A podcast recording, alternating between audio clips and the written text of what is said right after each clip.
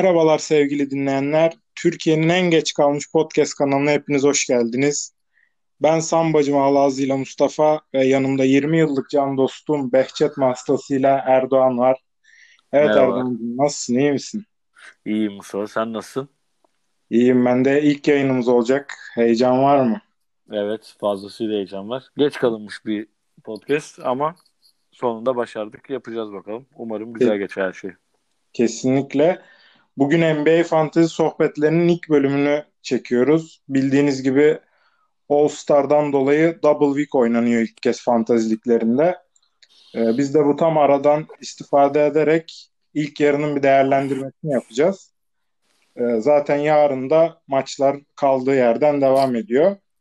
Şimdi biz bu lig podcast'te geç kalmış dedik. Aslında biz 3 yıldır aktif olarak bir ligimiz var. 16 arkadaşımız. Ee, hepsiyle de Erdoğan biliyorsun eskiden beri tanıyoruz. Tanışıyoruz hepsiyle. Yani en az tanıyan birbirini herhalde bir 7-8 yıldır tanıyor. Tabii tabii canım. Yani herkes birbiriyle çok samimi arkadaş ve grupta da herkes aktif yani. Öyle start active player'a basıp gidenden değil de daha çok hani anlık DFS kafasında yönetilen bir lig. O yüzden bayağı heyecanlı ve değişken bir lig. Üçüncü senemize girdik. Geçen yıl yarım kalan sezonun ardından. Bu sezon herkes çok daha iddialı. Çok daha heyecanlıydı. Zaten yarıladık da ligi artık. Biraz belli de oldu. Playoff'lara kimin kalacağı, kimin kalamayacağı. Biraz Evet. istersen lig ve fanteziden bahsedelim. Format nasıl oluyor, neler olacak diye. Evet, biraz bahsedelim. Ee, şimdi ben de 5 yıldır NBA fantezi, 9 yıldır da Amerikan fantezi oyunlarının içindeyim. Ya öncelikle hani bu buluş için Amerikalılara teşekkür edelim. Yani inanılmaz keyifli. Özellikle NBA oynamak, her gün maçları takip etmek. Ee, bu fantezi oyunları da aslında gerçek hayatta oyuncuların yaptığı istatistikler üzerinden değişik formatlarda bir yarışma. Ee, en çok oynanan iki çeşit format var aslında. Öncelikle roto ve head to head diye iki farklı oynama biçimi var. E, Head to head dediğimizde her hafta bir rakibiniz oluyor. O rakibini yenerek ilerlemeye çalışıyorsunuz. Roto formatında ise aslında bütün yıl boyunca oyuncularınızın istatistik ürettiği kategoriler sene sonunda birincinin en yüksek puan aldığı, sonuncunun da o kategoride en yüksek puan aldığı bir sistem. E, bunun yanı sıra bir de şöyle bir oyun sistemi var. Kategori bazlı ya da puan bazlı oyun var. E, puan bazlı oyunda atıyorum oyuncumuz 20 sayı attı, işte 5 tane top çaldı, 2 tane rebound aldı. Bunların hepsinin belli bir katsayıları oluyor. Tabii bunlar oynanan yer platformdan platforma değişiyor. İşte Yahoo Fantasy'de oynanan bir tür var. E, ESPN Fantasy var. Amerika'da farklı farklı e, uygulamalar var bunu oynayabildiğimiz. E, aslında bu iki şeyin Roto ve head to Head'in e, kategori ve puan bazlı olarak kombinasyonlarıyla bir lig oluşturuluyor. E, biz de bu oluşturulan formatlardan en popüleri aslında bizim oynadığımız bir tanesi. 9 kategoride yarışıyoruz. Bu kategoriler e, field goal yüzdesi, free throw yüzdesi, e, başarılı üçlük, sayı, rebound, asist, top çalma, blok ve turnover şeklinde ve head to head oynuyoruz. Yani ben atıyorum ilk hafta Erdoğan'la eşleşiyorum. 9 kategoriden kaç tanesini ben kazanacağım, kaç tanesini Erdoğan kazanacak. Buna göre de günün sonunda belli bir sıralamamız oluşuyor. Temel olarak bunu oynuyoruz biz. Aslında bizim yapacağımız bu Fantasy Podcast'ı da biraz bunun üzerine olacak. Ee, neden bunu seçiyoruz? Çünkü daha fazla strateji içeriyor Erdoğan. Sen de hani biliyorsun bu puntlama dediğimiz bazı kategorileri yok sayma gibi e, Hı hı. farklı taktikler aslında bu oyunu keyifli kılan şeyler. Sen ne düşünüyorsun? Yani evet kesinlikle şimdi bir kere Snake Draft yapıyoruz biz. Snake Draft'la e, başlıyoruz oyuna. Yani birinciden 16.ya doğru gidip 16'dan 15-14 tekrar geriye doğru gelen ve bir seçen 32 ve 33 seçerek öyle bir denge oluşturuyor. E, biz bunları seçerken ben 3 yıldır da kendi deneyimlerimden anladığım her ne kadar başarılı olamasam da e, kısa takımlık kısa oyunculardan kurulu bir takım oluşturduğumuz zaman 5 statı alma ihtimalimiz yükseliyor. Bunlar e, free throw, üçlük, sayı, asist ve steal. vereceğimiz e, statlarda turnover mesela kesin veriyor oluyoruz. Zaten field goal de veriyor oluyoruz ama uzun oyunculardan kurulu bir takım oluşturursak yani center'ların içinde bulunduğu bir takım oluşturursak o zaman da e, field goal, rebound, blok ve turnover almış oluyoruz. Yani aslında kısa takım ve uzun takım ikileminde zaten kısa takım her zaman için 5 stat alarak öne geçiyor. Çünkü mesela benim takımımda da olan bir isimle hemen bir örnek vereyim. Rudy Gobert yani 650 ile FG atıp 650 ile FT attığı için yani zaten bir şeyi aldığı zaman öbür şeyi de fazlasıyla verdiği için biraz daha dengesiz bir e, ikilem bence C alabilmek, C doldurmak takıma. E, oyunun asıl amacı siz oyun kurdunuz, takımınızı oluşturdunuz 13 kişiden. E, bir gün sonra bu oyuncuyu beğenmediniz veya bir injury oldu veya oyuncunuza out geldi. E, başka bir oyuncuyu droplayıp bir gün sonrasına tekabül edecek şekilde ediyorsunuz. Yani DFS değil bu oyun yani. Daily Fantasy değil. E, bu akşam aldığınız haber yarın saat 11'den sonra takımınıza etki edebiliyor. Böyle bir güzelliği var aslında oyunun DFS'den farklı olarak. Ee, onun dışında 13 tane oyuncunuz var. Dediğim gibi haftalık ücret hakkıyla oynuyoruz biz. 3 de hakkımız var. Oyuncularımızın sakatlandığında injury liste atabilmemiz için. Ee, genel anlamda çok keyifli ama yani en çok da önemli olan şeyin de şans olduğunda söylemeden geçmeyelim. Şimdi haftada 5 maçı olan bir yok içle karşılaşıyorsanız eğer yani zaten çok yapacak bir şeyiniz de olmuyor. İstediğiniz kadar oyunu bilin, istediğiniz kadar iyi draft yapmış olun veya sizin en iyi bir first pickiniz o hafta iki maç oynuyorsa yani dengelemek çok zor oluyor. Çünkü bazı şeyler gerçekten çıkmıyor yani içeriden. Öyle. Genel anlamda benim düşüncelerim bunlar. Herkesin de bence oynaması, takip etmesi çok keyifli bir şey. Yani burada Alorford'un çocuğu olduğunda size out gelmesi, iki gün oynamaması, üç gün oynamaması. Ya bunlar o insanların özel hayatlarıyla alakalı. Yani en son güncel vereyim bilgi. Embiid'le Simmons'ın gittiği berberin ilk testinin negatif çıkıp ikinci testinin pozitif dolayı All-Star'a girmemeleri. Bunlar yani insanın hem yani komik buluyor hem de gerçekten o community'nin içinde şu an çünkü yani NBA dünyadaki en güzel ve en çok özenilen oluşumu olduğu için onun içinde bir şekilde kendinize yer edinmek bence çok keyifli. Ya kesinlikle katılıyorum. Özellikle hani NBA bir düşüşteydi uzun süredir. Hı hı. Son iki yıldır hani Covid gölgesine rağmen gerçekten keyifli bir basketbol izliyoruz sahada. Oyuncu kalitesi çok arttı. Yani çok anormal işler yapan oyuncular ortaya çıktı. Hani belki bundan 15-20 yıl önce bu statları yapan oyuncu ilk yılında belki o bu adam kesin Hall of Fame denirdi. Şimdi oyuncular var kime MVP yarışına bile giremiyor yani. Öyle anormal işler olmaya başladı. Ya biz de aslında hani hem basketbol seviyoruz hem takip etmek istiyoruz. Bir yandan da böyle bir eğlenceli oyun olunca gerçekten çok hoşumuza gidiyor ve çok güzel vakit geçiriyoruz hep beraber. Özellikle tanıdığımız, sevdiğimiz arkadaşlarımızla oynayınca daha da değerli oluyor bizim için. Ee, aslında şimdi Erdoğan'ın da bahsettiği gibi bu draft olayı çok önemli. Ee, denge kurmak çok önemli. Özellikle ilk 1 ve 3. round yani yıldızların ligin top 50 oyuncusunun gittiği yer oldukça önemli. Çünkü Erdoğan'ın ilk dediği gibi birinci bir sonraki tur 32. seçtiği için yani o iki pikte öyle iki oyuncu alması lazım ki statların çoğunu cover edebiliyor olması lazım. Ha bunu yapamıyorsa da ileriki roundlar için belli bir stratejisi olmalı ki yani sonuçta 9 kategoriden 5'ini alan o haftanın karlı çıkanı oluyor. Senin ne olursa olsun 5 kategoride mücadele edebilen bir takım oluşturman gerekiyor. Biz de ilk yarıda aslında değerlendirmemizi yaparken bu ligdeki bütün oyuncuları yani 13 kişilik takımlar 16 takım yani 200 küsur oyuncu draft ettik. Draft edilemeyen oyunculardan işte sakatlık vesaireyle öne çıkanlar oldu. Ee, biz bu 3 e, kategoride incelemek istedik bu ligi. İlk inceleyeceğimiz kategori aslında bizim first, second round. Tabii oyuncudan oyuncuya değişebilecek seçimler olabildiği, olabileceği için aslında bir 3 round gibi yani top 50 NBA yıldızını değerlendireceğimiz bir kısım yıldızlar geçidine başlayalım istersen Erda. Başlayalım. E, üç temel ödül vermek istiyoruz. Yani ilk yarının üç temel en iyisini seçmek istiyoruz. İlki Most Valuable Player yani MVP'mizi seçeceğiz. Ya tabii bu ilk 50 oyuncu olduğu için aslında biraz NBA ödüllerine benzerlik gösterecek. Ama biz yine fantazi bağlamında bunu konuşmaya çalışacağız. İkinci vereceğimiz ödül yani bu fantazi liglerinde çok kısır olan iki stattır. Steel block yani defansif statlar. Ee, bunu yapan oyuncular çok değerlidir. Biz onları da öne çıkarmak istiyoruz. Çünkü hani gerçekten fark yaratıyorlar. Ee, defensif player'ını seçeceğiz bu yıldızlar geçidimizin.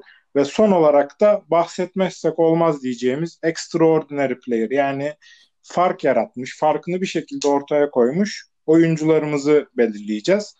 E, dilersen Erdoğan'cığım sen başlayabilirsin.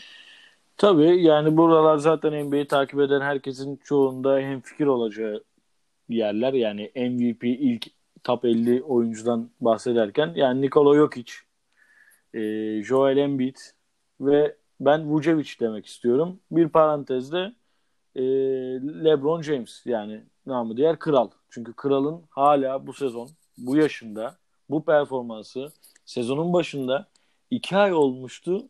Topu elime almamıştım. İki aydır sadece şarap içiyorum diyen bir kralın çıkıp hala yani kendinin prime time'larındakinden bile bazen daha iyi oynayarak sahnede olması bence müthiş bir şeydi. Ama tabii burada Joel Embiid ve Nikola Jokic yani izlemesi böyle karşı tarafa sun yani o kadar büyük bir baskı kuruyorlar ki rakiplerine.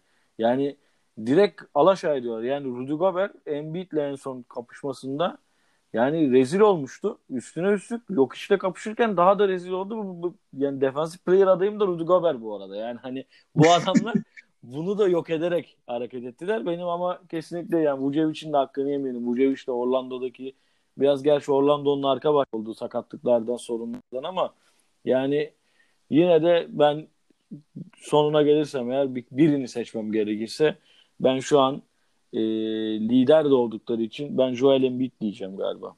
Joel Embiid'e veriyorum ben kendi oyumu. Yani kesinlikle katılıyorum sana. Yani herkesin dilinde zaten şakvari bir oyun oynadığı var. Ki bunun fantazi yansımalarını da görüyoruz. Yani 30 sayı 11 reboundlık bir ortalama. Düşünün haftada 3 maçı var ortalama. Yani herkesin isteyeceği ki bunun yanına defansif statlar da katıyor. Yani o açıdan gerçekten oldukça değerli bu sene fantazi için. Ee, yani Jokic'le bence fark yarattığı nokta biraz bu. Jokic e, tamam top çalması, eli kolu uzun. E, top çalmada belki kapışabilir ama yani blok sonuçta bize bir stat veriyor. Bir de Jokic'ten daha az top kaybı yapıyor. Ya yani bu yüzden e, ben de Embiid'i öne çıkarırım. Hani MVP adayım da hem gerçekte e, hem de fantazi bağlamında. Ama bir yandan benim de bahsetmek istediğim iki kişi var ki zaten yeni All-Star hafta sonu bitti. Yani ligin şut anlamında tartışmasız en iyi iki ismi Stephen Curry ve Damian Lillard'dan bahsetmeden edemeyeceğim gerçekten. Ee, özellikle Stephen Curry yani takım bu sene çok çalkantılı, genç oyuncular, karar mekanizmaları çok kötü. Ee, bir şeyler yapmaya çalışıyor. İşte Clay Thompson'ın sezonu yine gitti. Draymond Green yoktu. Ee, çok zorluklar içinde Curry öyle bir liderlik, öyle bir şütörlük yaptı ki yani artık etrafındakiler de hani biz de bir şeyler yapalım demeye başladılar.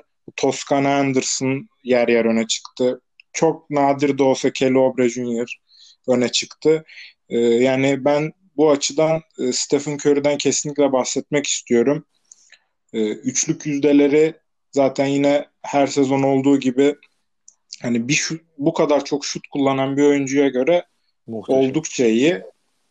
Ee, zaten Damian Lillard'la yaptıkları o logo düeti inanılmazdı yani. ikisi de logodan kaldırıp sırayla ben attım hadi sıra sende ben attım gibi bir gösteriye girdiler. Bence hani All-Star hafta sonunda en keyifli e, karelerini verdiler bize.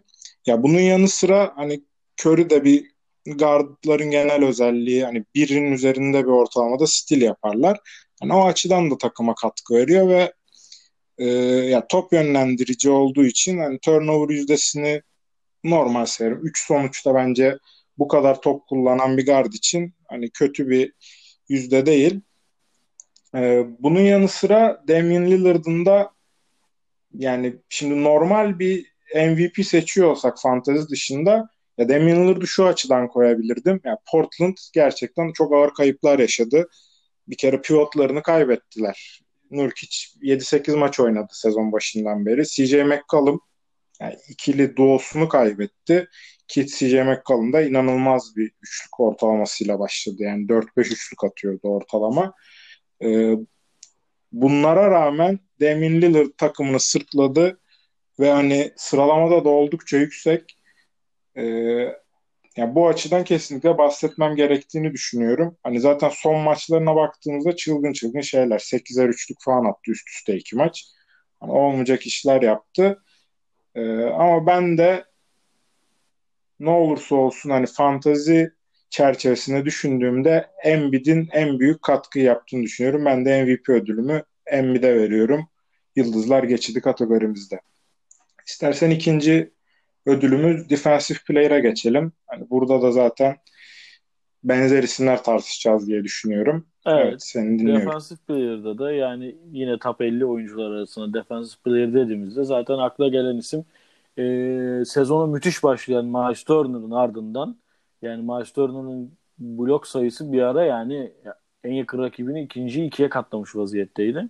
Ama ondan sonra Turner biraz yavaşladı ve Rudy Gobert de Utah'ın zaten oynadığı bu Rudy Gobert dışındaki dört tane şutör ve e, çok iyi top çeviren dört oyuncuyla beraber oynadıkları müthiş oyunda da Rudy Gobert görevini harika bir şekilde yerine getiriyor. Blok sayısı bu sezon yani 98 şu an vurduğu blok. E, birinci zaten Turner 110. Aralarında bir 12 blok kaldı. E, ben Rudy Gobert'in çok önde olduğunu düşünüyorum bu kategoride. Ayrıca da blok yüzdesi de yani elini kaldırıp bloğun tamamlaması da %70 seviyelerine ulaşmış Rudy Gobert'in. O da ne kadar büyük bir e, glass cleaner olduğunu da gösteriyor. E, o olmasa eğer yani ya da Rudy Gobert'in yanında ikinci kimi koyarsın desen yani Ben Simmons veya Robert Covington koyabilirsin. Çünkü onların da fantazide verdikleri katkılar yine hiç azımsanmayacak seviyelerde. Ee, ben Simmons'ın da Covington'ın da buralara değer insanlar olduğunu düşünüyorum ama tabii Gobert olmasaydı bu sezonki Gobert'in istatistikleri de yani bence muazzam bir defansif katkı bir takım için. Yani olabilecek en iyi tercihlerden biri kesinlikle. 2 ve 3. turlar için söylüyorum. Ya kesinlikle katılıyorum. Ya şimdi şöyle bir baktığımızda ortalamaları zaten her şeyi anlatıyor. Yani 2.7 blok koyan bir Rudy Gobert maç başı.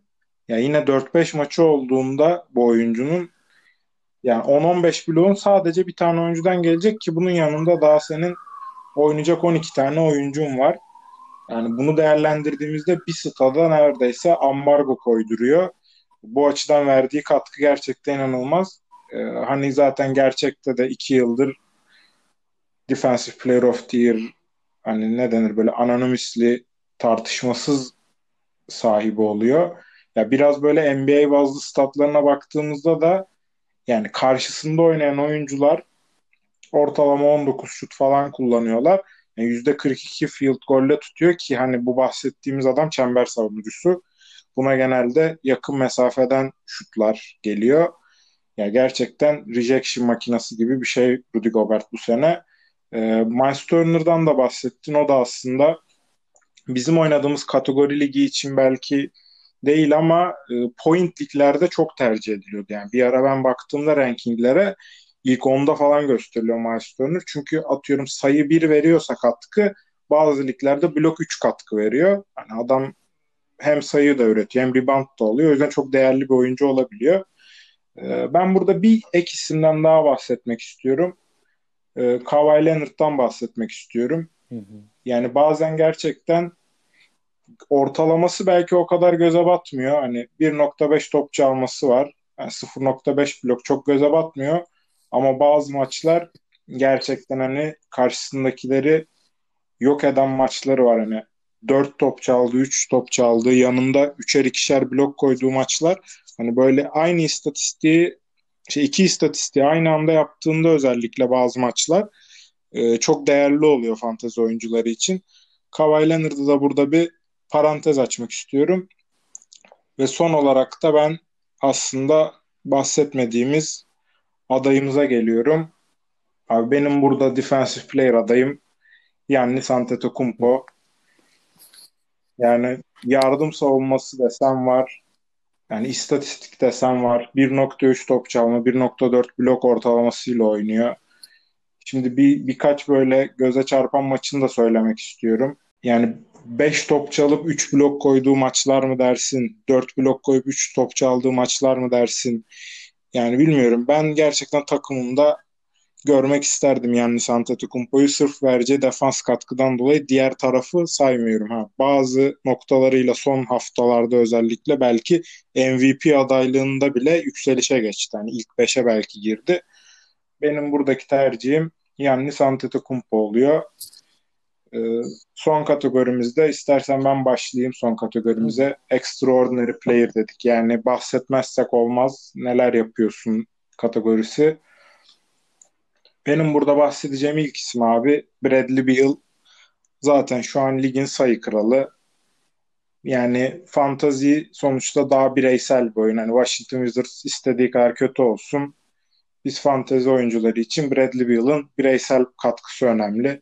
Çok gördük bu sene. 40 maç attı. Kenarda oturuyor son çeyrek. Yüzü asık. Takım kaybediyor atıyorum 20 farkla. Ama bu fantezi oyuncuların hiç umurunda değildir. Bradley Beal'ın varsa gerçekten çok mutlusundur bu sene. Ee, yani bu sayı krallığını %33 üçlük yüzdesiyle yapıyor. Hani bu da benim çok gözüme çarpan bir istatistik. Yüksek bir üçlük yüzdesi atmıyor. Bir de hani üçlük yüzdesini 40'lara çekse yani gidip böyle 35 belki 40 sayı ortalamalarla haftalar geçirecek. Ee, bu çok önemli bence. Bir de bunun yanına 1.5 stil eklemiş durumda bu sene. Ee, yani Bradley Beal benim için bu sene şu ana kadar tartışmasız extraordinary player adayımdır. Ee, senden de duyalım adayını. Bendeki aday şey yani zaten Bradley Beal apayrı boyutta. Ben de burada Julius Randle demek istiyorum. Julius Randle'ın da bu sezon zaten ilk defa All-Star'da seçildi. Ee, yani yaptıkları inanılmaz bir boyutta. Şu an istatistiklerine baktığım zaman 480 ile field goal atıp 800 ile free throw atıp 2-3'lük 23 sayı 11 rebound 5.5 asist. Ve bunu sadece 3.2 turnover'la yapıyor. Tamam çok top kullandığı için doğru ama yani istatistikleri apayrı bir boyutta ve takımı da şu an yani New York Knicks'i bu kadroyla bile yani şu an 5. sıralarda falan tutmuş vaziyette. Yani playoff'a sokmuş durumda. Ve burada da en önemli faktör kesinlikle Julius Randle'ın oynadığı basketboldur. Bizim liglerimize de zaten hani alanın arkasına yaslanıp keyifle izlediği büyük bir katkı aldığı bir isim benim gözümden. Ki hemen bakıyorum yani bizim ligde sonuçta projection'lar oluyor. Draft öncesi hani oyuncuların e, tahmini bir sırası oluşturuluyor. Yani Julius Randle bu sıralamalarda çok yüksek değildi açıkçası. O yüzden hani gerilerden seçilmesine rağmen bu katkıyı verdiği için hani belki de mesela bizim oyunumuzda 5. roundda seçilmiş Julius Randle. Ya şu an tekrar bir draft yapılsa Julius Randle kesinlikle ilk iki roundun içinde gidecek bir oyuncuya dönüştü. Ya bu yüzden dediğin gibi hani bazı yorumcular da hani belki LeBron vari bir oyun oynadığını söylüyor. Gerçekten öyle yani topu yönlendiriyor. Step back şutlar, fade away şutlar her şeyi yapıyor. Yani skor üretiyor, asist yapıyor. Yani şu an gerçekten performanslı farklı bir seviyeye taşımış durumda. Şimdi ikinci kategorimize geçiyoruz. Ligin yıldızlarını konuştuk. Şimdi bir de aslında ligin yıldızı dediğimiz oyuncu her takımda 2-3 tane oluyor. Aslında çünkü 1-2-3. roundda yıldızlar gidiyor. Yani aslında bizim takımımızın 13 oyuncusundan kalan 10 tanesi emekçilerimiz bizim. Tek başına Gobert'in koyduğu 15 bloğu çıkarmaya çalışan arkadaşlar aslında bunlar. Ya da Bradley Beal'ın bir maç attığı 45 sayıyı adamlar 3 maç boyunca çıkarmaya çalışıyor. Ama biz seviyoruz bu adamları. Emekçidir bu kardeşlerimiz. Ve bunların arasında kesinlikle bahsedilmesi gereken bazı isimler var. Evet bu emekçiler kategorimizde Erdoğan senin MVP adayını dinleyelim. Benim MVP adayım bizim ligimizde de çok alt sıralardan gitmiş bir isim. Geçen sene aslında birkaç lakapla da kendi adından bahsettirmiş. E, Scary Terry lakabıyla Terry Rozier'ın bu sene yaptıkları Yani karşınıza Curry dahi gelse ya da Brandon Ingram da gelse yani sizin takımınızda iki maç üst üste 6-3'lük 34 sayı, 6-3'lük 41 sayı atan ve bunları 9'da 9 FT, 4'te 4 FT, 650, 750 FG'lerle atan bir terörcünüz varsa ve bunu da 11. turdan aldıysanız yani gerçekten sizi mest eden bir performans ve şu an bu sezonki ortalamaları 490 field goal ile 3.4 üçlük 20 sayı atan bir Terry Rozier var ve 1.4 steal da var. Yani benim adayım kesinlikle Terry Rozier ama senin adayını da dinlemek ve kıyaslamak isterim. Ya kesinlikle Terry Rozier beni de yakmış biri. Ee, Terry Rozier de bizim ligimizde gerçekten kuvvetli bir arkadaşımız da. Ne hikmetse bütün böyle tutacak oyuncuları kadrosuna toplamış. Terry Rozier'ın da gerçekten attığı üçlükleri çıkarmak için canımız çıktı. Ki ben de o hafta hatırlıyorsam yenildim, yenilmiştim yani.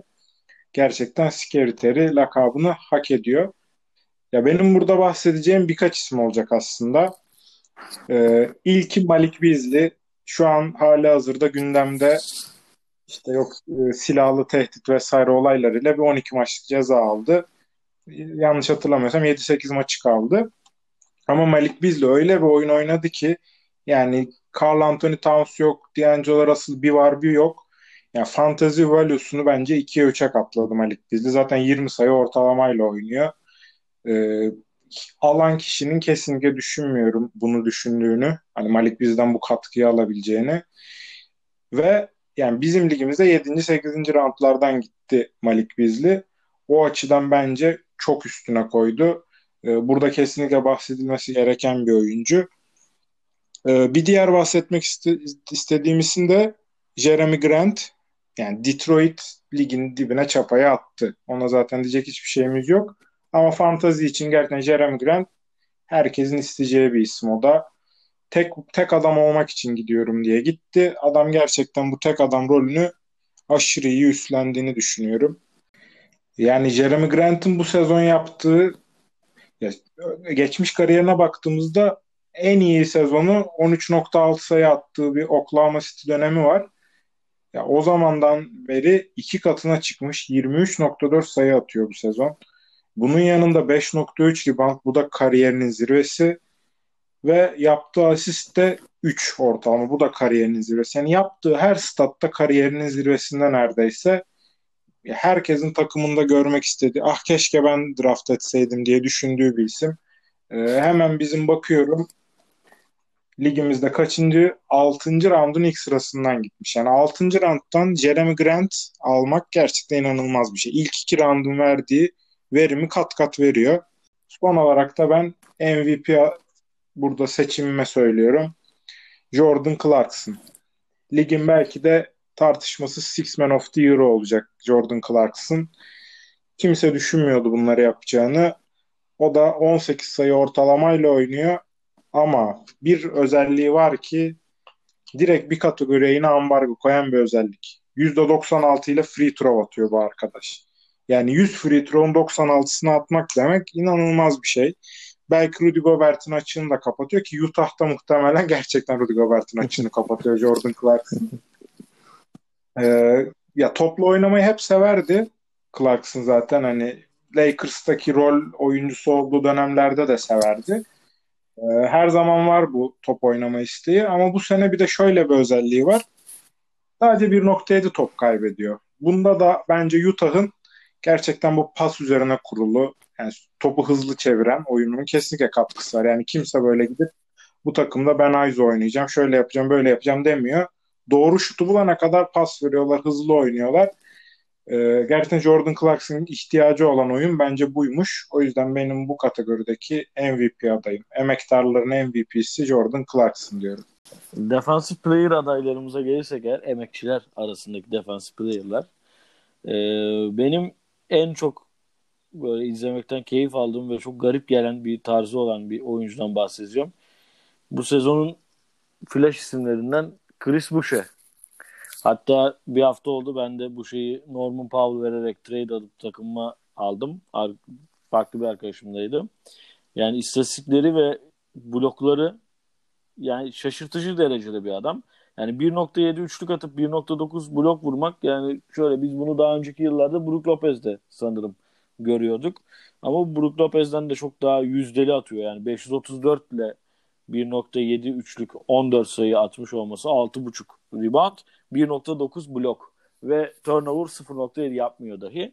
Yani bu şey izlemesi çok farklı. Takip etmesi apayrı farklı bir adam.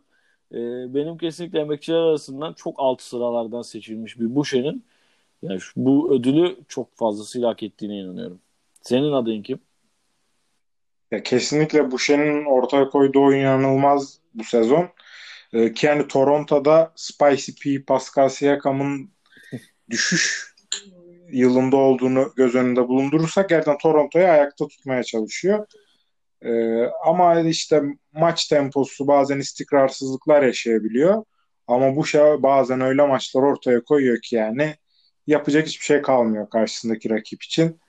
Ee, kesinlikle katılıyorum sana. Çok güzel bir seçim olmuş. Ee, ben de buraya yine normal NBA'de belki bir ödül için kapışan Rookie of the Year için kapışan Tyrese Halliburton'a eklemek istiyorum. Ee, benim sezon öncesi sleeper adaylarımdan biriydi. Yani bir şeyler beklediğim oyunculardan biriydi Tyrese Halliburton. Ama Sacramento'nun oyununa öyle bir dinamizm, öyle bir hasıl kattı ki Tyrese Halliburton. Ee, ya izlerken de çok zevk alıyorum. Fantezi statlarına bakmaktan da çok zevk alıyorum.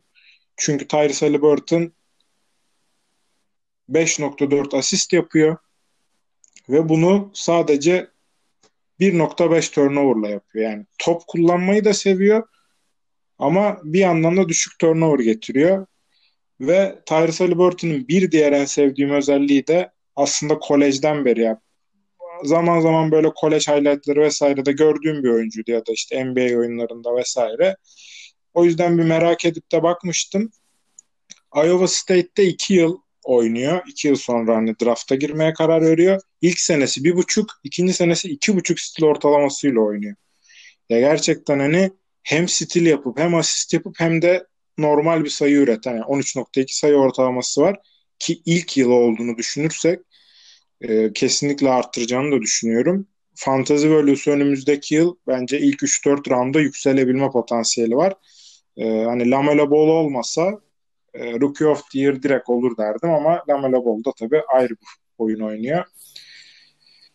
Evet son kategorimiz emekçilerdeki Extraordinary Player. Hmm. Ee, ben buraya yine hani bahsetmezsek olmaz diyeceğim bir isime eklemek istiyorum. Hani Detroit'te dedik Jeremy Grant tek başına inanılmaz işler yapıyor ama aslında tek başına da yapmıyor o kadar.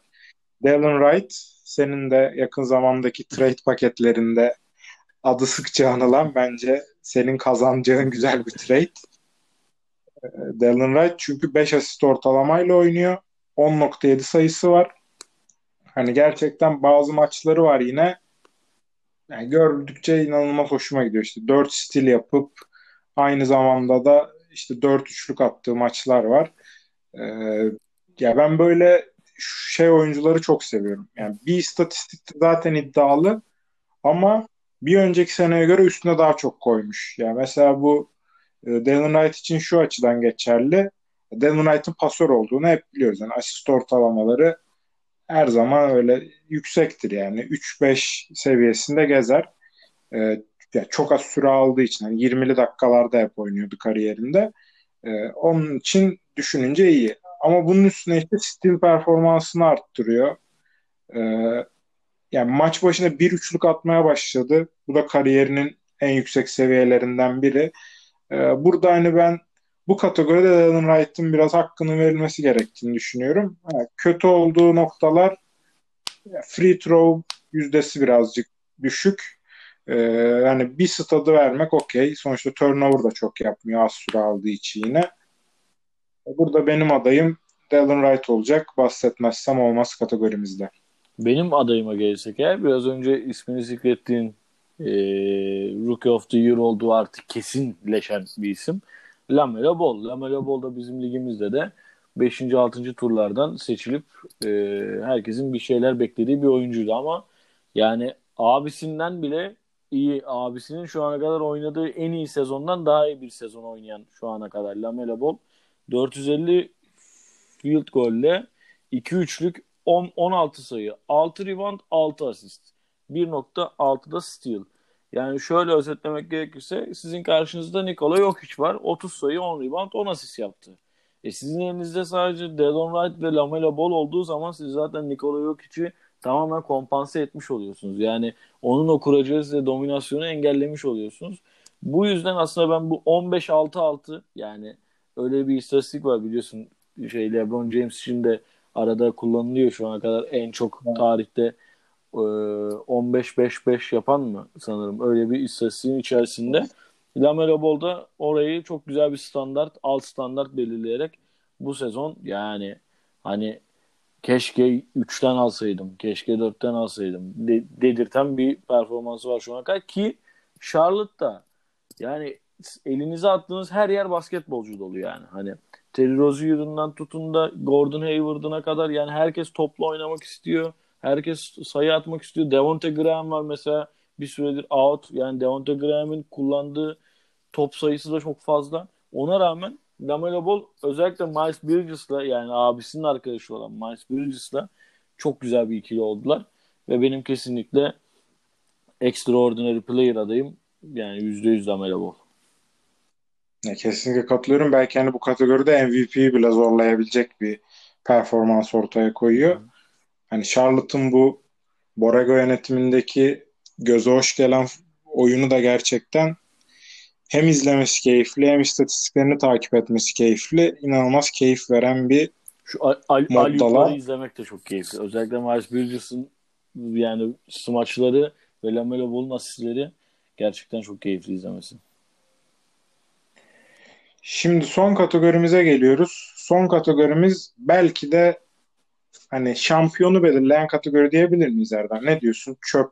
Bazılarının çöp yani... dediği, bazılarının yer dediği. Yani takımda istenilmemiş, atılmış, draft edilmemiş. Hiçlik orası yani. İçinde saatlerce kaybolduğumuz yer. Evet, transaction trends. İçine girdiğiniz zaman aslında size çok büyük hayaller kurdular. Sanki o adamın orada durmasının sizin için çok büyük bir şans olduğunu, sanki o 16 arkadaş oynuyorsunuz bu oyunu, sizin dışınızdaki 15 kişinin haberi yok. Sadece sizin haberiniz varmış gibi hissettiren bir yer orası. Yani şimdi şöyle 3 senedir çok et kullanan insanlardan biriyim ben. Yani et sıralamalarında hep yukarılarda olurum. Yani çok fazla adam alıp bırakırım yere. Ee, hep de bir ümit vaat ederim. Ama burada söylemek gereken şey şu. Yani denemekten korkmamak lazım oyuncuları alırken. Ve en önemlisi de oyuncudan vazgeçmemek lazım. Yani özellikle yerden alınan veya yere salınan oyuncunun o zaman doğru zaman mı olup olmadığını insanın birkaç kere düşünmesi gerekiyor. Yani benim çok böyle e, yere saldığımda sonra uçan adamlarda da ağzım yandı da oldu. Ama ben bu sezon çöpten alınan yani yerden alınan diyeyim daha doğrusu e, in, oyuncuların bayağı bir fark yarattığını düşünüyorum. Çünkü aslında bayağı varmış adam yani biz de fark etmedik ama varmış yani süreç içerisinde daha iyi fark ediyoruz. Mesela MVP adayımla başlayayım ben direkt. Ee, bizim ilk oyunumuzun ilk edi yani draftlar yapıldı.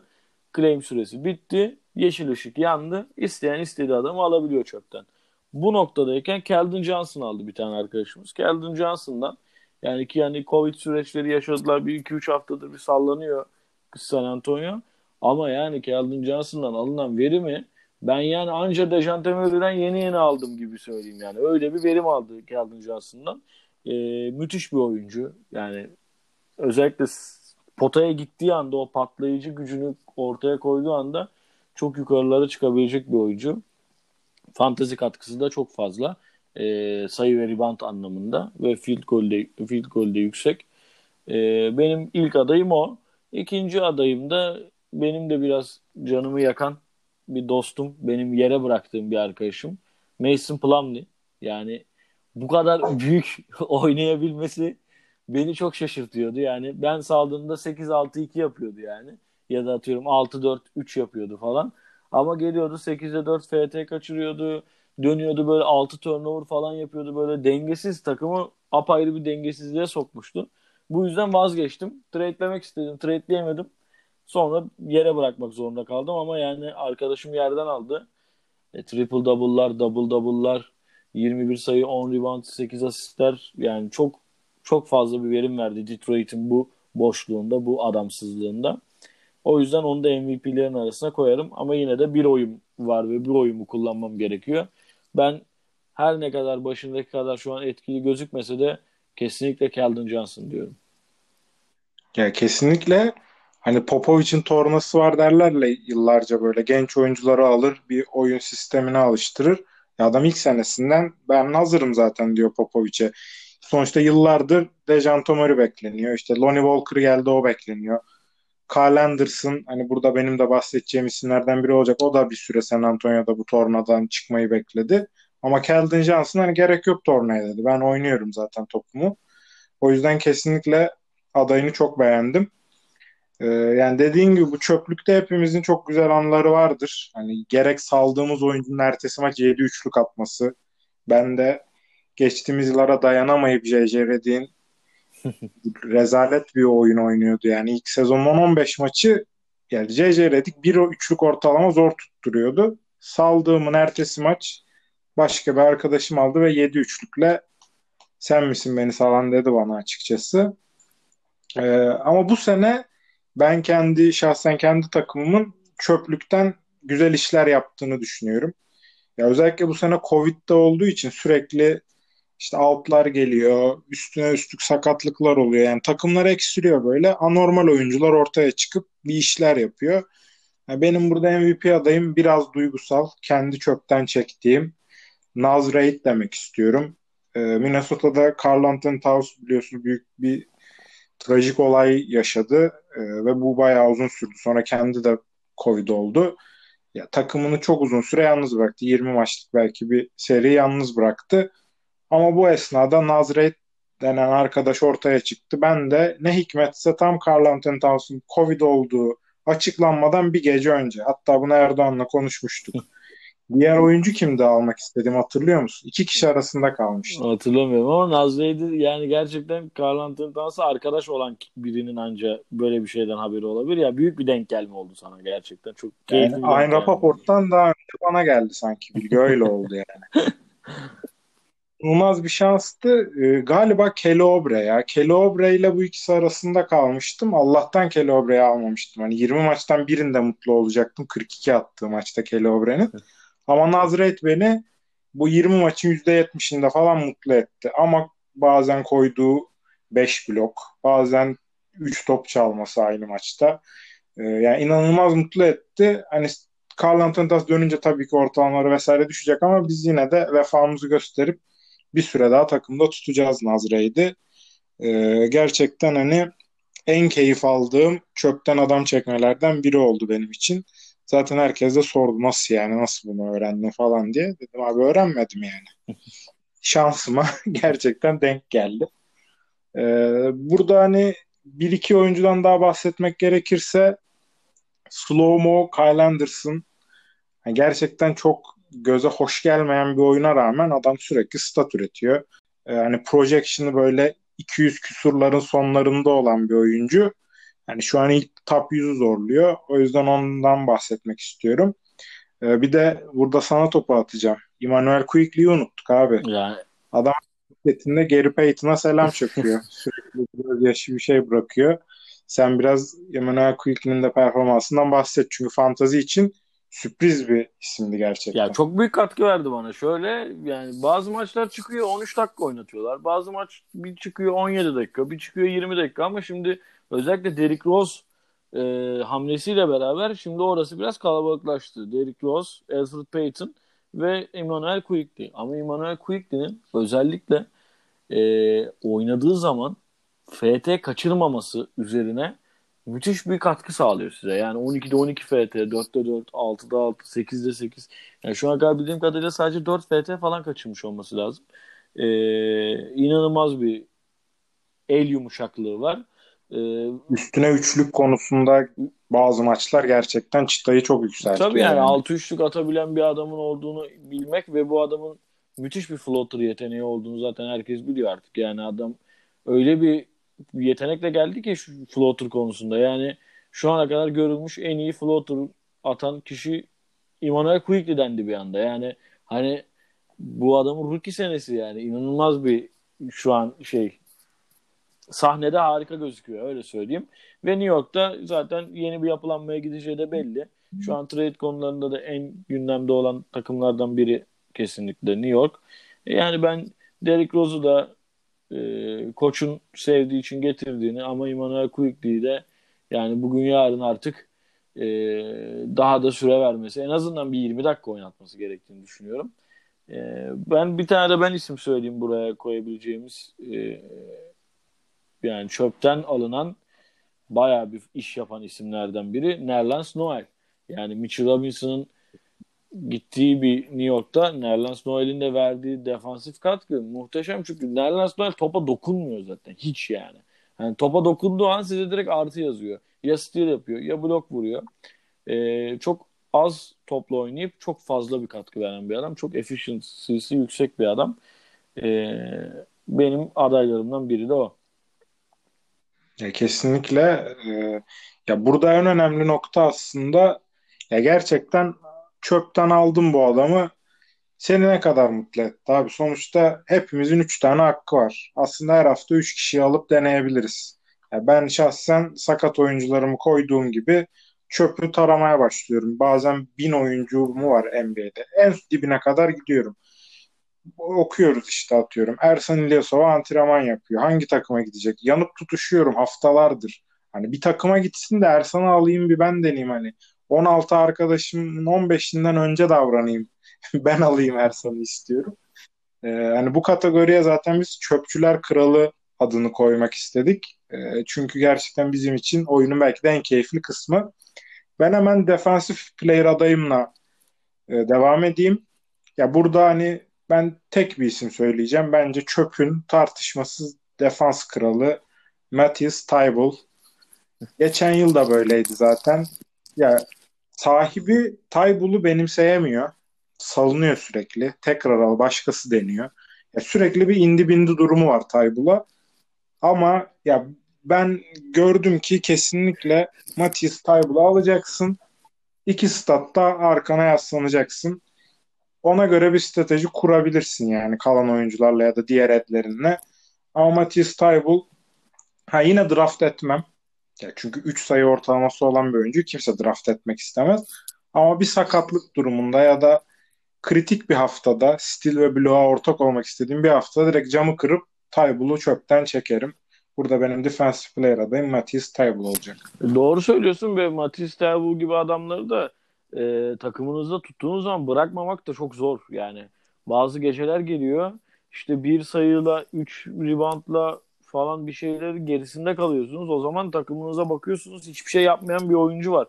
Kim bu diyorsunuz? Matisse Taybul. Ben bunu salayım diyorsunuz ama o adamın aslında size verdiği katkı ya biraz sabır işi. Sabır adamlarından yani Taybul. Ama sonunda uzun vadede katkı vereceği de kesin olan bir adam. Ee, ama top kullanması falan tabii dediğin gibi çok düşük seviyelerde. Benim buradaki adayım senin de takımında olan, senin de benim can, canımı yaktın. Bütün herkesin de canını yaktın. Hatta 3 Mart tarihinde yani bundan sadece bir hafta önce 10 steal yaparak NBA tarihinde büyük bir yer edinen TJ McConnell. Yani gerçekten oynadığı basketbol takıma verdiği katkı, o pırpırlık, o herkesin içinden geçen milletin arkasına baktığında dahi göremediği adam TJ McConnell yani çöpten çekilip bu kadar yüksek steal katkısı, bu kadar yüksek asist katkısı yani benimle oynadığın hafta unutmuyorum. Yani o hafta içinde en çok asist yapan ilk isim TJ McConnell'dı. İkincisi James Harden, üçüncüsü Draymond Green'di. Yani inanılmaz bir 3-4 maç oynamıştı arka arkaya. Ee, şimdi bu da çok önemli bir kesinlikle seçimdi senin için. Takımında bayağı bir fark yarattı. Zaten dikte olduğun yerlerden birinde bunun önemi var kesinlikle. Ben TJ McConnell'ın çöpten çekilerek alınabilecek maksimum verimi ulaştığını düşünüyorum. Ya kesinlikle hani oyuna benim tutunmamdaki en büyük, daha doğrusu playoff yarışına tutunmamdaki en büyük etkenlerden biri. Ya çünkü böyle saçma bir şekilde 15 asist de yapabiliyor bir maç. Gidip dediğin gibi ilk yarıda 9 stil yaparak hani NBA rekoru kırdı. Bir yarıda 9 stil. E, lig rekoru toplam bir maçta 11 stildi ama maçın ikinci yarısı sadece bir tane yapabildi. 10 stille o maçı bitirdi. Hani aktif oyunculardan Draymond Green ile Lou Williams 10 stil yaptılar bir maçta. Hani onlarla ortak oldu. O record book'ta kendine bir yer edindi gerçekten. Ya ama şöyle e, gerçekten TJ McConnell ya silik bir oyuncuydu hep tamam mı? Hani bazı oynadığı takımlarda hani ikinci özellikle Philadelphia'da ikinci, üçüncü takımın belki top yönlendiricisi olabiliyordu. Çünkü asist kabiliyeti var. E, kötü değil ama bu sene oyununu öyle bir seviyeye çıkardı ki ya şu an hani NBA otoriteleri böyle pek çok basketbol dergisi lakap bulmaya çalışıyor ona işte. The Hustle mı desek, Sunshine mı desek. Yani şey oldu böyle bir ikonik bir hale dönüştü TJ McConnell. Ee, ben de ona Extraordinary Player'da yer vermek istedim aslında. Ee, benim de hani hem duygusal hem de taraflı tarafsız herkesin bir kredi vermesi gereken TJ McConnell'a Extraordinary Player diyorum. Çöpçüler kategorisinde. Ben Extraordinary Player söyleyeyim. Çöpçüler kategorisinde. Senin takımında yine olan çöpten çektiğim Anthony Edwards. Yani son 5-6 maçlık or periyodunda 3 üçlük ortalaması tutturmuş ve 15-20 bandında bir sayı üreten ve Minnesota'nın bu yaşadığı sakatlıklar işte D'Angelo Russell sakatlandı. Malik Beasley suspend oldu. Öbür tarafta zaten takımın diğer beyni Ricky Rubio yani zor bir oyuncu oynaması. Fantezi olarak katkı verse de oyun anlamında zor bir oyuncu. Ama Anthony Edwards oradan Nazaret'le beraber sayı üretebiliyor. Oyunun içinde bulunuyor. Ee, 7-8 reboundlar bazen 9-10 reboundlara kadar çıkan rebound katkısı veriyor. Ve gerçekten izlemesi de çok keyifli. Özellikle o çok dediğin gibi ikonik bir smaç yani bir posterledi o şeyi e, va, Vatana Bey şeyle posterledi. O çok keyifliydi gerçekten ve Anthony Edwards da sonuçta birinci sıra seçim seçimi. E, ben onun da burada yer alması gerektiğini düşünüyorum. Ya kesinlikle yani o adamın çöpe düşmesi de gerçekten hani sahibinin yine sabırsızlığı. birkaç maç beklese adam temposunu bulacakmış aslında. Ya tek eksisi field golü ama şu an canıma minnet yani. Diğer oyuncularla o düşük field goal yüzdesini kapatırız diye düşünüyorum. Ee, bu şekilde aslında ödüllerimizi dağıtmış olduk 3 kategoride. Yıldızlar Geçidi, Emekçiler ve Çöpçüler Kralı kategorimizde 3 farklı ödül verdik oyunculara.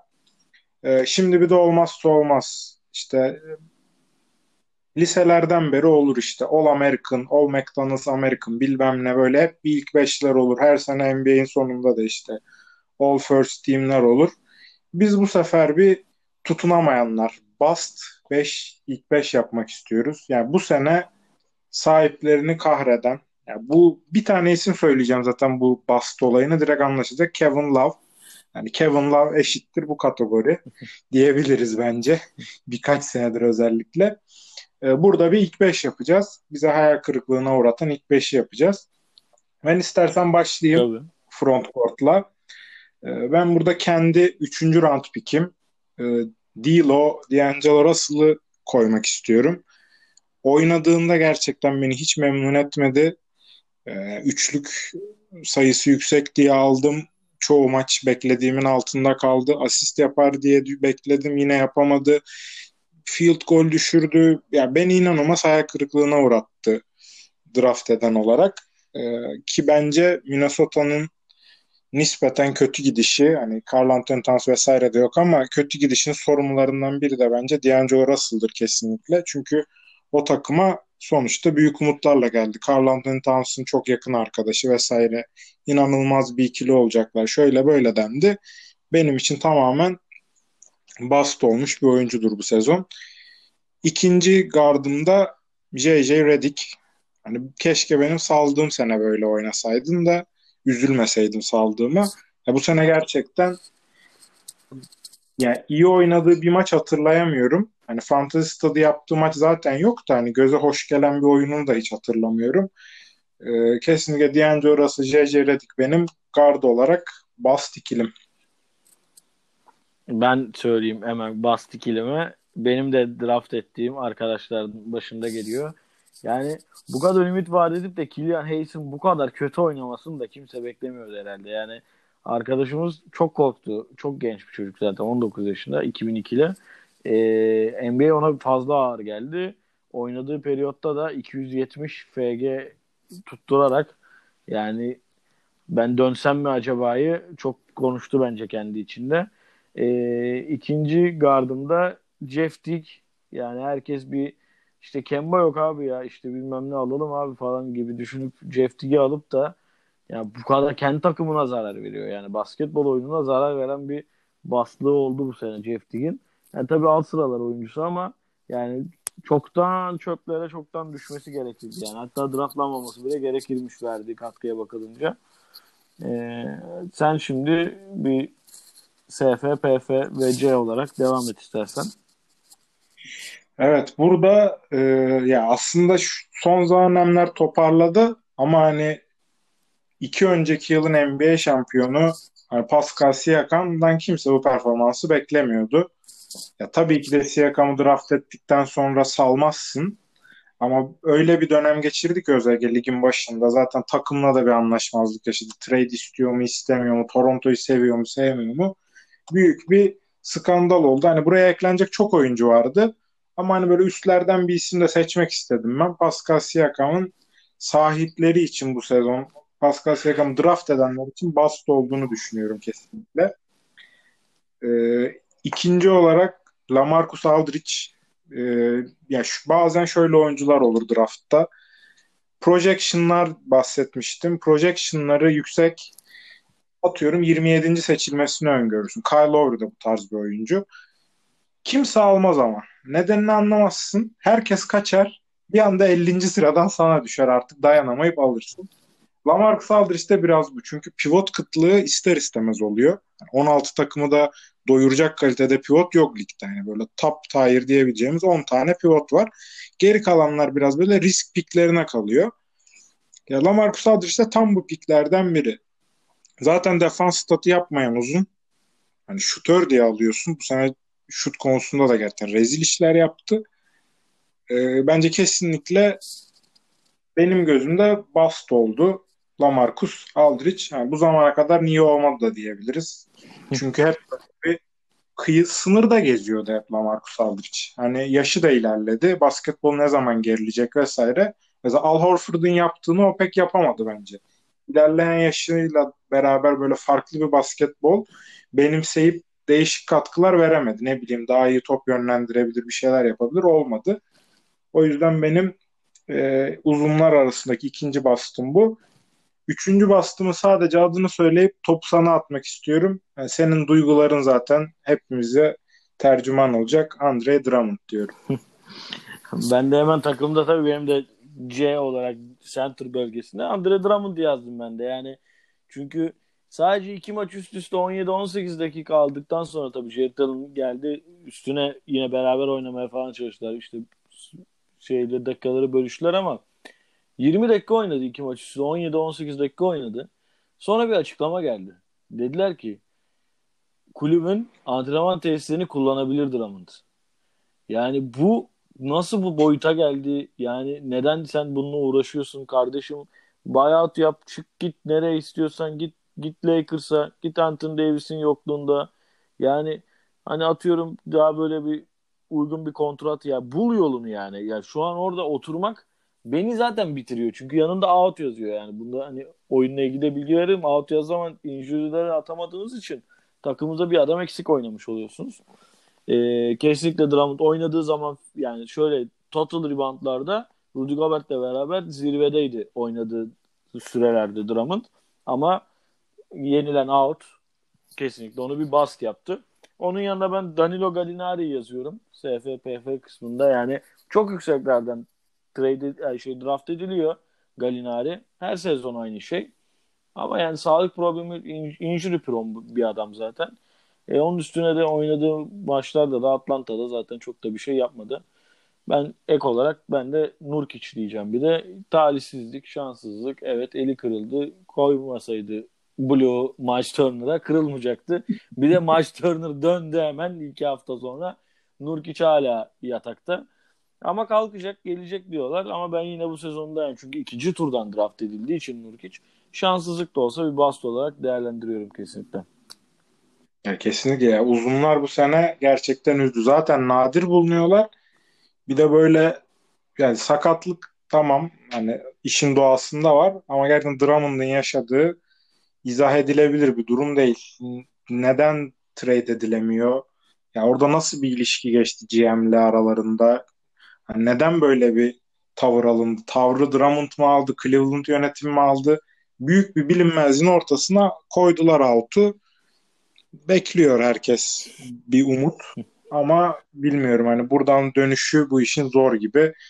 Ee, ilk beş tutunamayanlar bastlarımızı da yaptık. Ee, şimdi ilk bölümümüzün son kısmına geçiyoruz. Ee, birbirimize habersiz üç tane soru hazırladık. Ee, bunlar normal basketbol istatistikleri de fantazi bilgileri de içerebiliyor. İkimizin de sorularımızdan haberimiz yok. Birbirimize sorup tahmin etmeye çalışacağız. İstersen ben ilk sorumla başlayayım. Tabii. Ben sana şunu sormak istiyorum. Sence bu sezon ligin en çok maça çıkan oyuncusu kimdir sayı olarak? Yani games played. En çok kimin games played'i vardır? Kimin en çok games played'i vardır? Ee, yani yaklaşık hani ortası olduğunu düşünürsen 40'lara yakın bir maç. Tamam. Yani şöyle bildiğim kadarıyla yani takip ettiğim kadarıyla out yemeyen oyuncular olması lazım bunlar. Kim olabilir? Mesela Randall'ın yediğini hatırlamıyorum. Bradley Beal'ın da çok hatırlamıyorum. Yani Randall ya da Bradley Beal olacağını düşünüyorum. Evet. Cevap seni biraz şaşırtacak Erdoğan'cığım.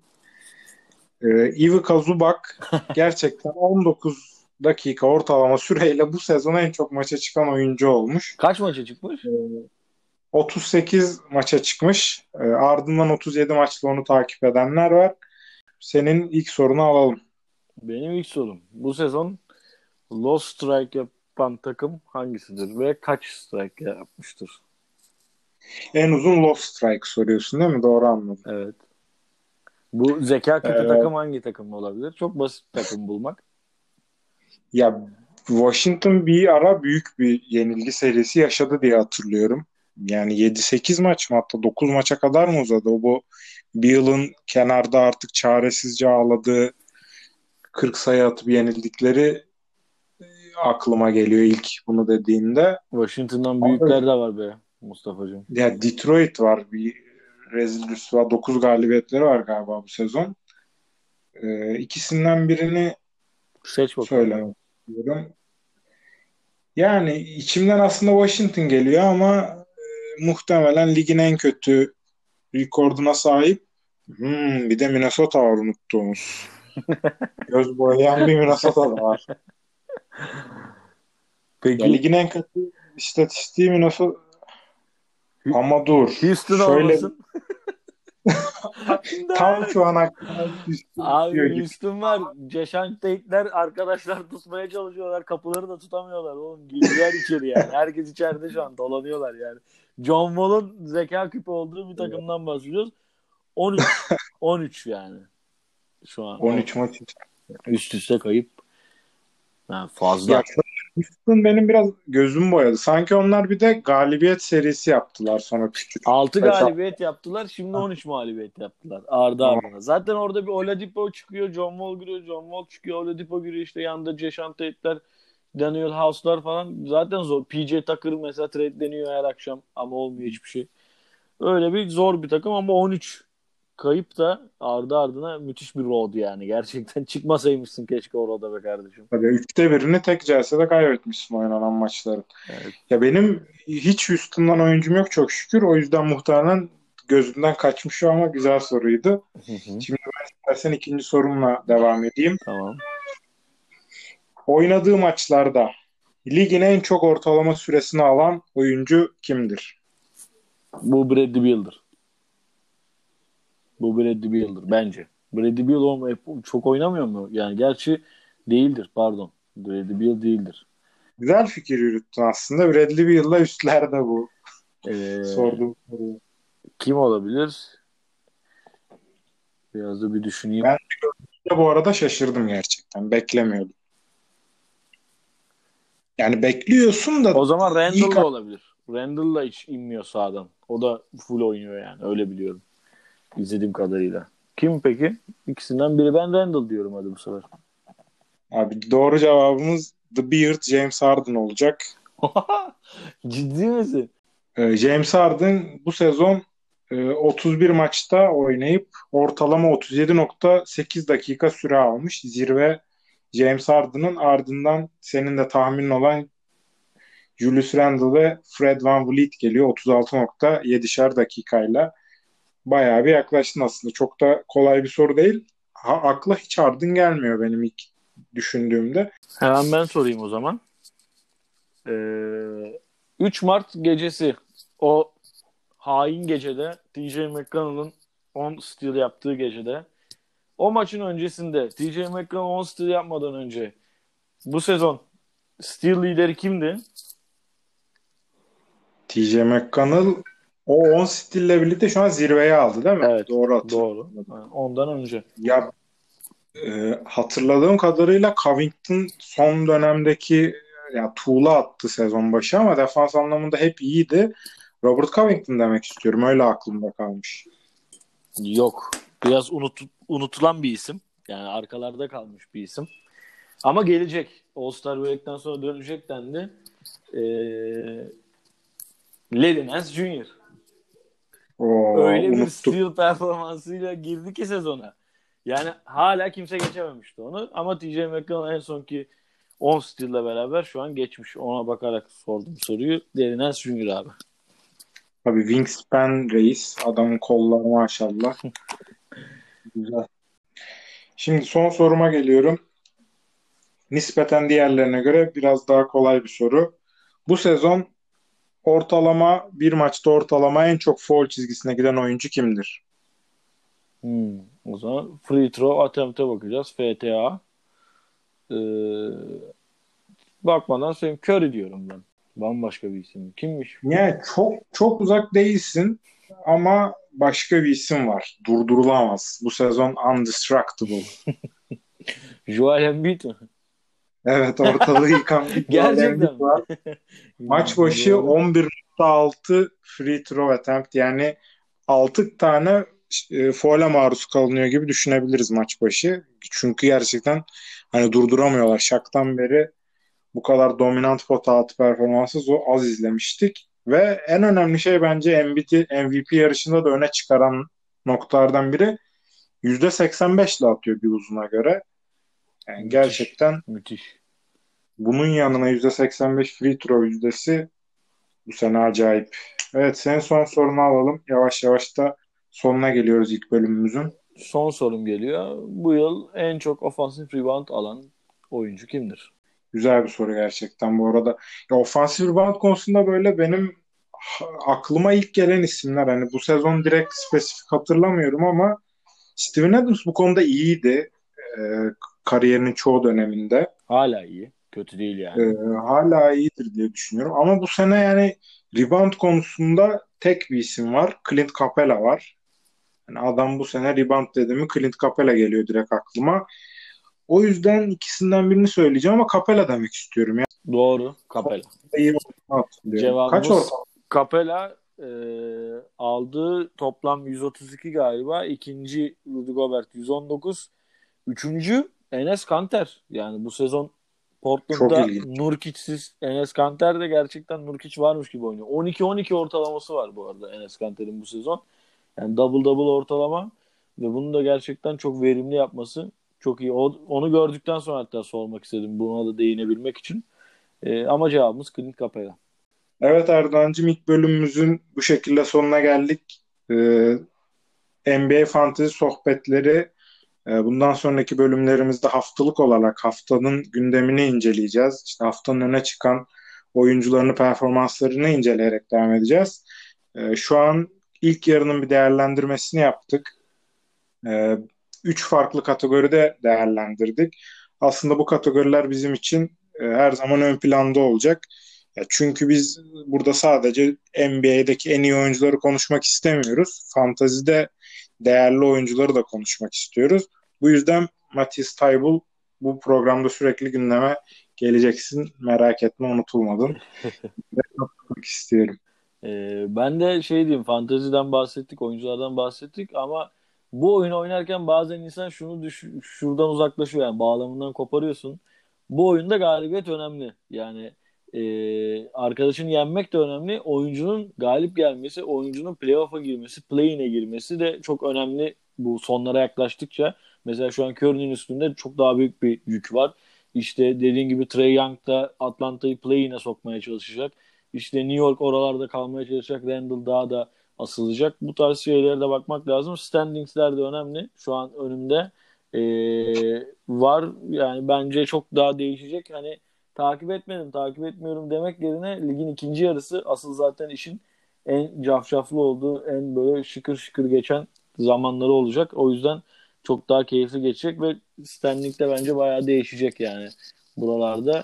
Zaten bir Covid vakası yediğiniz zaman direkt her şey ters yüz olabiliyor. Ama yani Luka Doncic'i de playoff'a soksak da play-in oynamasa da benim de niyetlerimden başında geliyor bu olay. Umarım da öyle gerçekleşir ama farkta makasta açılıyor yavaş yavaş. Bakalım güzel bir program oldu. Umarım en, en kısa sürede devamını çekelim. Teşekkür ediyorum. Herkese iyi haftalar, iyi günler diliyoruz. Görüşmek üzere.